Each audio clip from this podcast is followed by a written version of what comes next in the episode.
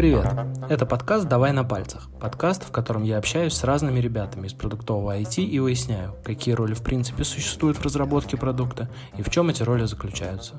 Сегодня поговорим с Дашей Юрасовой, руководителем отдела Customer Experience в онлайн-кинотеатре «Окко». Так, давай тогда начнем вот с чего.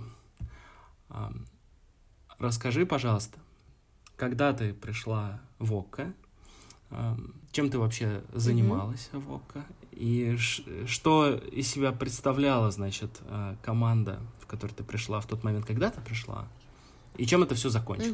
Оно не закончилось, оно только начинается. Даже так? Ну, давай по порядку. Ну, конечно. Я пришла в «Окко» в январе этого года. Если отвечать на вопрос, в какую команду CX я пришла, да ни в какую. Не было команды CX на тот момент, я была одна. И, в общем-то, это было моей задачей выстроить полностью эту функцию, построить команду, которая будет этим заниматься. Соответственно, с чего я начала? Я начала с того, что я определила те стримы, которые я хочу запустить в рамках команды Customer Experience, то есть чем эта команда должна заниматься. И там выделяется вполне несколько конкретных направлений, которые сейчас уже успешно запущены и команды поддерживаются. Во-первых, это направление сбора и обработки обратной связи от пользователей, то, что мы называем Custom Feedback Management. Оно включает в себя регулярные замеры удовлетворенности, лояльности, также анализ отзывов в соцсетях, в сторах, анализ обращений в контактный центр.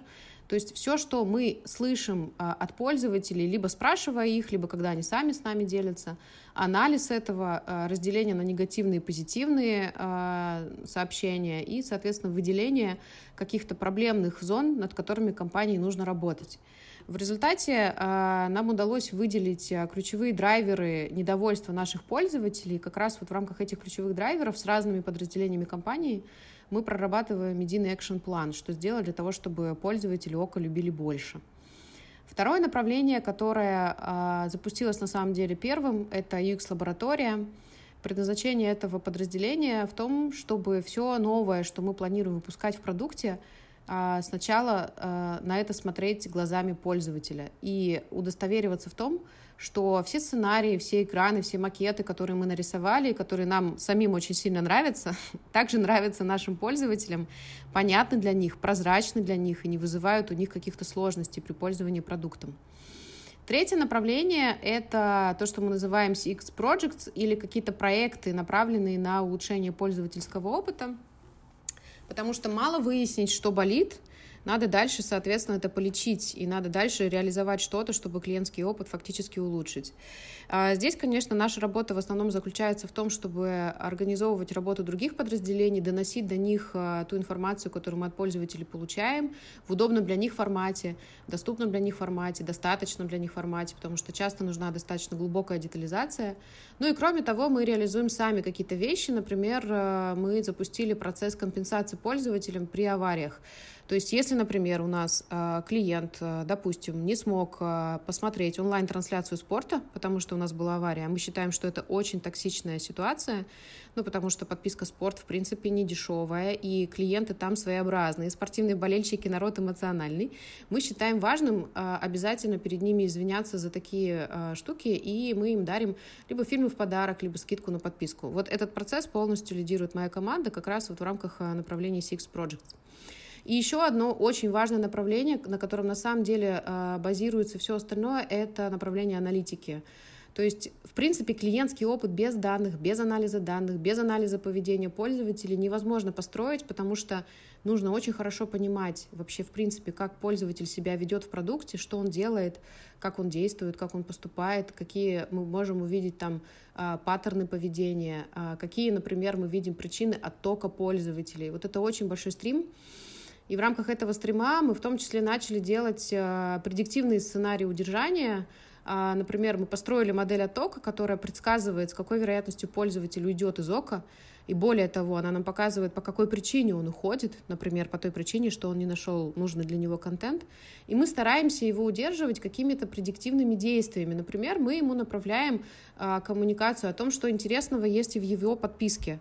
Или, если мы видим, что потенциальной причиной его оттока являются технические проблемы, с которыми он постоянно сталкивается, мы направляем ему краткую инструкцию, как ребутнуться, как перезагрузиться, как сделать так, чтобы его устройство работало стабильно и никогда не сбоило. Вот такие штуки мы тоже пробуем делать.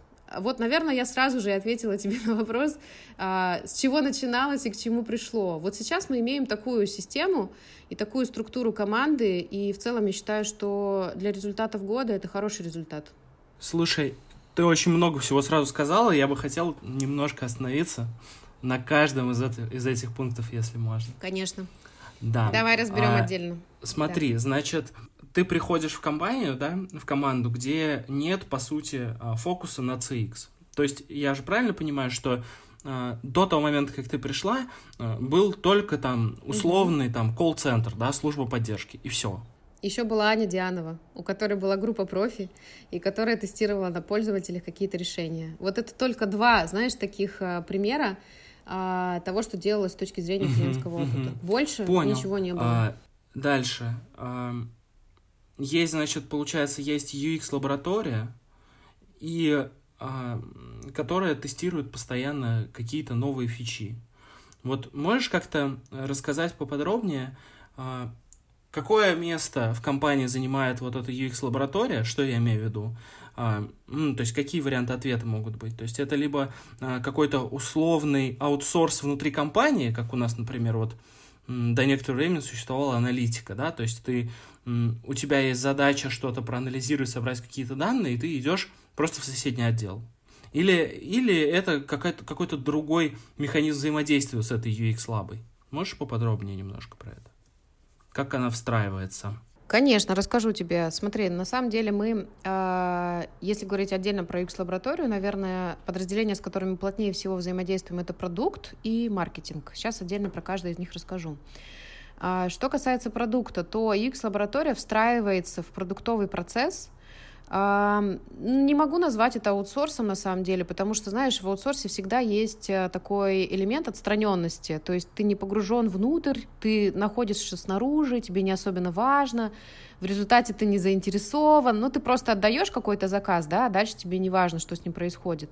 Все-таки, когда это внутреннее подразделение, это совершенно по-другому, потому что наши UX-исследователи, они уже очень хорошо знают продукт, и они уже даже иногда могут давать экспертное заключение на основании вот всех ранее проведенных тестов и достаточно быстро анализировать макеты, прототипы и подсвечивать там какие-то узкие места. И они сейчас являются просто частью процесса продуктовой разработки. Условно говоря, это выглядит так. У продукта возникла какая-то идея, он хочет реализовать какую-то фичу, он делает кик-офф с дизайнером, они это обсуждают, как это должно выглядеть.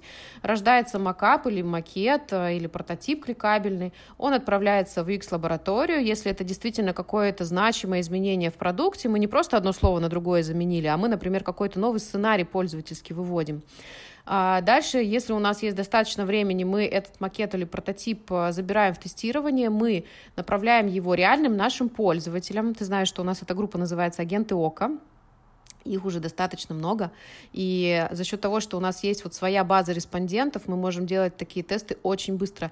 Например, знаешь, наш рекорд был, когда вывели новый плеер на iOS, мы его протестировали за 4 часа, то есть 4 часа у нас ушло просто вот на формирование ТЗ, на исследование, на составление анкеты, на проведение анкеты, на формулирование выводов. Это просто супер результат, такой скорости ты никогда в аутсорсе не получишь. И там реально были такие инсайты, которые ребята дальше быстренько пошли дорабатывать, и плеер был значительно улучшен после этого. И, соответственно, когда это попадает на тестирование, дальше исследователи сводят это в отчет и презентуют продуктам и дизайнерам, всей команде рассказывают, а что пользователи отметили, тестируя тот или иной макет. Дальше, соответственно, если выявлены какие-то критические ошибки, а такое, к сожалению, случается, эти макеты уходят на доработку, дизайнеры их дорабатывают, и только когда мы уверены в том, что в этих сценариях критических ошибок нет, это уходит в прод. В разработку. Это просто позволяет нам очень сильно экономить время, потому что мы не берем в разработку те макеты или те прототипы, которые потенциально несут в себе ошибки, и не переделываем их потом, потому что мы тестируем их до. Это очень сильно экономит ресурсы команд разработки. Это что касается продуктовой команды. То есть я бы ответила на твой вопрос так. Мы не сбоку и мы не аутсорс, мы часть процесса. Uh-huh. И у нас также есть взаимодействие с маркетингом. У нас есть такой процесс, мы его называем CX-ревью. Перед крупными запусками, например, у нас стартует «Черная пятница» или «Green Day» или что-то еще. Мы подготовили какой-то новый оффер. Мы анализируем полностью весь Customer Journey, начиная с момента получения коммуникации пользователям, заканчивая реализацией целевого действия, то есть к чему мы там хотим привести, да, оформление подписки или там покупка фильма. Мы смотрим глазами пользователя, все ли пользователю понятно, нет ли обрыва сценария. Например, мы в коммуникации написали одно, допустим, что доступно на всех платформах, он заходит на Apple TV, а, например, на этой платформе недоступно. Вот такие штуки тоже мы вскрываем, мы их отдаем в маркетинг для корректировки коммуникации, или, если мы находим их на уровне продукта, отдаем их в продукт. Ну, то есть перед крупными запусками нам важно убедиться в том, что для пользователей это оптимальный сценарий, там нет разрыва, там нет каких-то непонятностей, непрозрачностей, и это не сгенерит нам поток обращений в контактный центр и негатив от пользователей. Вот два процесса с UX-лабой, которые у нас работают. Это очень здорово, спасибо. Очень, это прямо классно. Слушай, вот ты классно рассказала про то, как именно, да, CX и UX встраиваются в продукт и в маркетинг, да. Можешь немножко рассказать про то, какие бывают вообще роли там в UX-лаборатории? То есть я правда, я просто не очень понимаю, то есть вот есть заказ от продакта, например, есть какие-то макеты, дизайны, которые надо потестить, есть люди, на которых это надо тестить. И, наверное, под это нужны какие-то отдельные роли, то есть люди, которые умеют задавать вопросы, люди, которые умеют анализировать ответы, или это один и тот же человек. Можешь немножко про это? Все очень просто. Это одни и те же люди. У нас, на самом деле, UX-лаборатория состоит всего из 2 человек, и это пока что кажется проблемой. Мы хотим расширяться, потому что загрузка уже колоссальная. Это исследователи клиентского опыта, это на самом деле такая компетенция. Это люди, которые действительно, ты правильно подметил, умеют проводить глубинные интервью, умеют анализировать результаты этих, интерпретировать результаты глубинных интервью. Они умеют проводить различные виды тестирований, как онлайн, так и офлайн. Ну, то есть это спектр методов, которыми они влияют и которые им позволяют как раз все эти тестирования, исследования проводить. Роль так и называется – исследователь клиентского опыта. Есть разделение там на ведущего исследователя, который в основном разгребает задачки, распределяет внутри команды, но в целом, с точки зрения компетенции, это универсальные люди, которые могут провести любой тип исследования, который требуется. Понятно, понятно. Есть еще вопрос про эту вот UX-лабу. Есть ли какая-то специфика именно онлайн-кинотеатра в тех исследованиях, которые проводятся? И можешь ли ты привести какие-нибудь примеры, конкретные примеры, вот если это возможно, того, что вот исследуется именно с точки зрения, например, продукта? Вот если ты помнишь там какой-нибудь запуск чего-нибудь, что уже случилось, вот чтобы было просто понятно, что, например, вот есть онлайн-кинотеатр, есть сайт, там ТВ и так далее. Вот. Смотри, вот на самом деле эта позиция, эта компетенция, она тоже универсальна. Человек, который владеет всеми этими методами, он может работать в банке, он может исследовать клиентский опыт по банковским продуктам, он может работать в телекоме, исследовать клиентский опыт по каким-то продуктам телекома, он может работать в диджитал. Круто, когда есть у исследователя именно компетенция в диджитал-продукте, потому что все-таки, вот, например, если говорить про Окко и вообще подобные продукты, это диджитал-продукт. Там очень много завязано на интерфейсах. И когда человек действительно разбирается вот в интерфейсах, в дизайне, ему сильно проще с этим работать. Поэтому вот с точки зрения того, что Окко — это диджитал-продукт, и мы все-таки почти всегда говорим про какие-то экраны, то классно, когда у человека есть в этом опыт, и он в этом хорошо разбирается. С точки зрения примеров каких-то последних запусков, да, конечно же, приведу тебе пример. Это новый смарт-ТВ-клиент, когда у нас уже он был, в принципе, разработан, но еще не запущен в прод. Нас попросили сделать сравнительный анализ нашего нового смарт-ТВ-клиента с новым смарт-ТВ-клиентом Кинопоиска, которые ребята из Кинопоиска, они на самом деле тиражировали только на Apple TV, если мне память не изменяет. Потом они как-то немножко свернули. Сейчас они, кажется, это все затормозили, анализируют данные. В общем, что мы сделали? Мы создали кликабельные прототипы, ну, потому что тогда еще готового продукта не было, он еще не был собран. С помощью дизайнеров мы создали кликабельные прототипы, и мы тестировали все базовые сценарии нового смартового клиента. Под базовыми сценариями я имею в виду то, с чем сталкивается каждый пользователь. Сценарий первого входа, когда ты только заходишь, и ты, например, проходишь через авторизацию, у нас там нет ее на ряде платформ, но мы сейчас ее активно пилим, или проходишь там через регистрацию. Дальше сценарий поиска контента. Как ты ищешь контент, куда ты смотришь, куда ты кликаешь, как ты передвигаешься по продукту. Дальше как ты смотришь, как ты пользуешься плеером, как ты там пользуешься перемоткой, там прочее. И прочие такие вещи. У нас было порядка 8 базовых сценариев, по которым мы реально просили просто пользователей пройти этот путь и дать свои комментарии. То есть что понятно, что непонятно. Более того, мы следим всегда за тем, что фактически человек делает. То есть мы не опираемся на то, что он нам говорит, а мы смотрим, как он действует, для того, чтобы из этого делать какие-то объективные выводы, а не опираться на субъективное мнение. Но при этом субъективное мнение, конечно, тоже важно. И когда люди нам подсвечивают, что матерятся, кстати, иногда, я тебе открою секрет, когда у них что-то не получается, они могут материться прямо в процессе. Когда они что-то нам подсвечивают, что им там неудобно, то, естественно, мы это отражаем в своих отчетах. Тогда мы, на самом деле, за 3 дня провели это очень огромное исследование. Это был редкий пример очного исследования, потому что понятно, что в этом году, когда наша лаборатория заработала в полную мощь, мы большинство исследований проводим онлайн, по понятным причинам. Это было как раз, знаешь, передышка между первой и второй волной пандемии, и мы пользователей приглашали в офис, мы с ними общались лично, они сидели напротив большого экрана, прокликивали эти сценарии, в общем, это было очень интересно. Я понял. И у меня, на самом деле, остался только последний вопрос, который хотелось прямо обсудить, мы так очень плотненько с тобой взялись за это дело. Давай. Смотри, возможно, вопрос будет глупенький, но какой есть. Стёпа, ты знаешь, какой самый глупый вопрос? Какой? Незаданный вопрос. Незаданный. Поэтому глупых вопросов не бывает. Хорошо, тогда я спрошу. Итак, ты приходишь в команду, и тебе надо выстроить отдел Customer Experience. Как ты понимаешь, из чего этот отдел должен состоять? С чего надо начать? Как ты вообще к этому вопросу подходишь? Есть ты, Даша, и тебе надо построить Customer Experience. Что делать будем?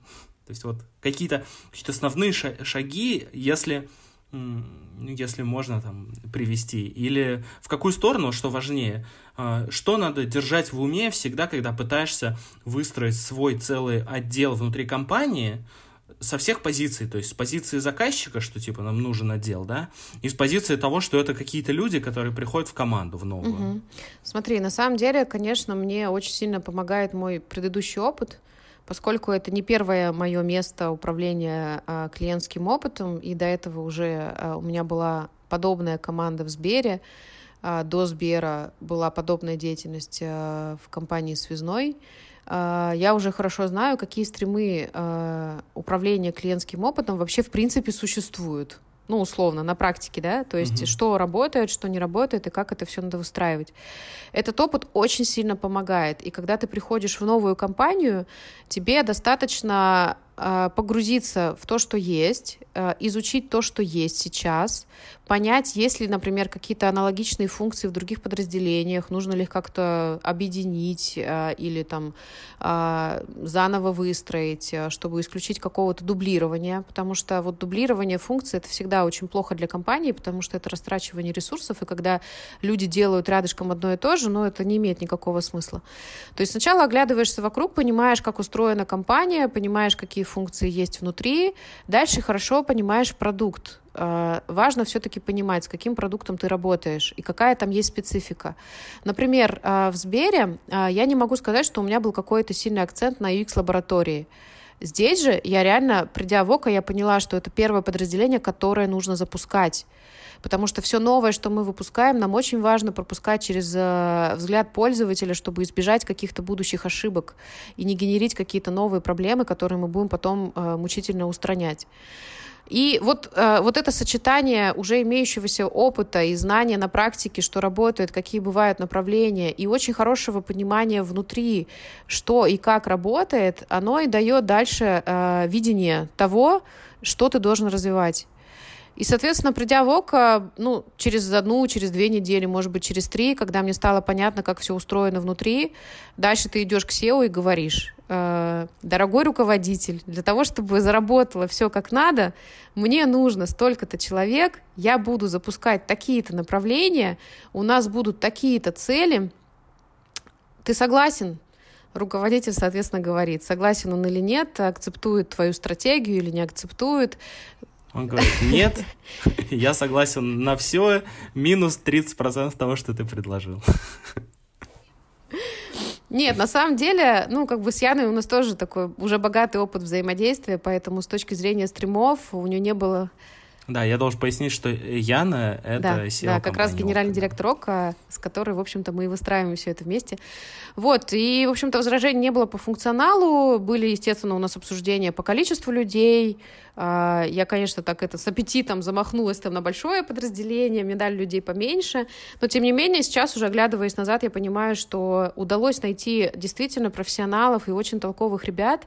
Я очень довольна сейчас своей командой CX, при этом, знаешь, парадокс, она формировалась на удаленке, я ребят живьем не видела. То есть мы знакомились с ними по Зуму, и дальше мы увиделись, наверное, через 3 месяца, только после того, как они уже вовсю работали. Но при этом команда сложилась, и при этом реально мы нашли таких очень классных людей, которые болеют за дело и являются профессионалами. Поэтому наверное, такая очередность. Опираться на свой опыт, понимать очень хорошо, как устроено внутри, сформировать собственное видение, собственную стратегию, обязательно согласовать с первым лицом, потому что тут должно быть взаимопонимание. Не нужно идти в ту сторону, в которую, например, первое лицо считает, что не нужно идти, потому что, на самом деле, поддержка первого лица, с точки зрения клиентского опыта, это очень важно. Если человек, который управляет компанией, не считает это важным, не уделяет этому внимания, развивать это внутри, это очень сложно. Потому что, в принципе, клиентский опыт — это такая область не всегда приятная, потому что это про проблемы, это про косяки. И поэтому здесь очень важен вообще, на самом деле, стрим вовлечения. Я, кстати, о нем не сказала, как об отдельном направлении, но это очень важно, когда ты вовлекаешь людей в это. И особенно, когда ты приходишь в компанию, где это не существовало как отдельное подразделение, тебе сначала нужно людям объяснить, а что это такое? Может быть, ты даже помнишь мои первые митапы, когда я просто начала с того, что я рассказывала, что такое Customer Experience, какие там функции, для чего это нужно, как это работает. Дальше ты должен обязательно доносить до всех результаты своей работы, доносить голос клиента, доносить мнение клиента, не только до верхушки топ-менеджмента, но вообще до всех сотрудников, потому что важно, чтобы вся компания этим жила, и вся компания помнила о том, что все, что мы делаем для пользователей. И каждый человек на своем месте понимал, а как его работа влияет в итоге на того, для кого мы делаем все, что мы делаем. Поэтому этот стрим вовлечения, он очень важен. Наверное, отвечу так на твой вопрос. Понятно. Ладно. Я предлагаю на этом закончить, Даш. Спасибо тебе огромное, что согласилась в этом поучаствовать. Было приятно поговорить о любимом деле.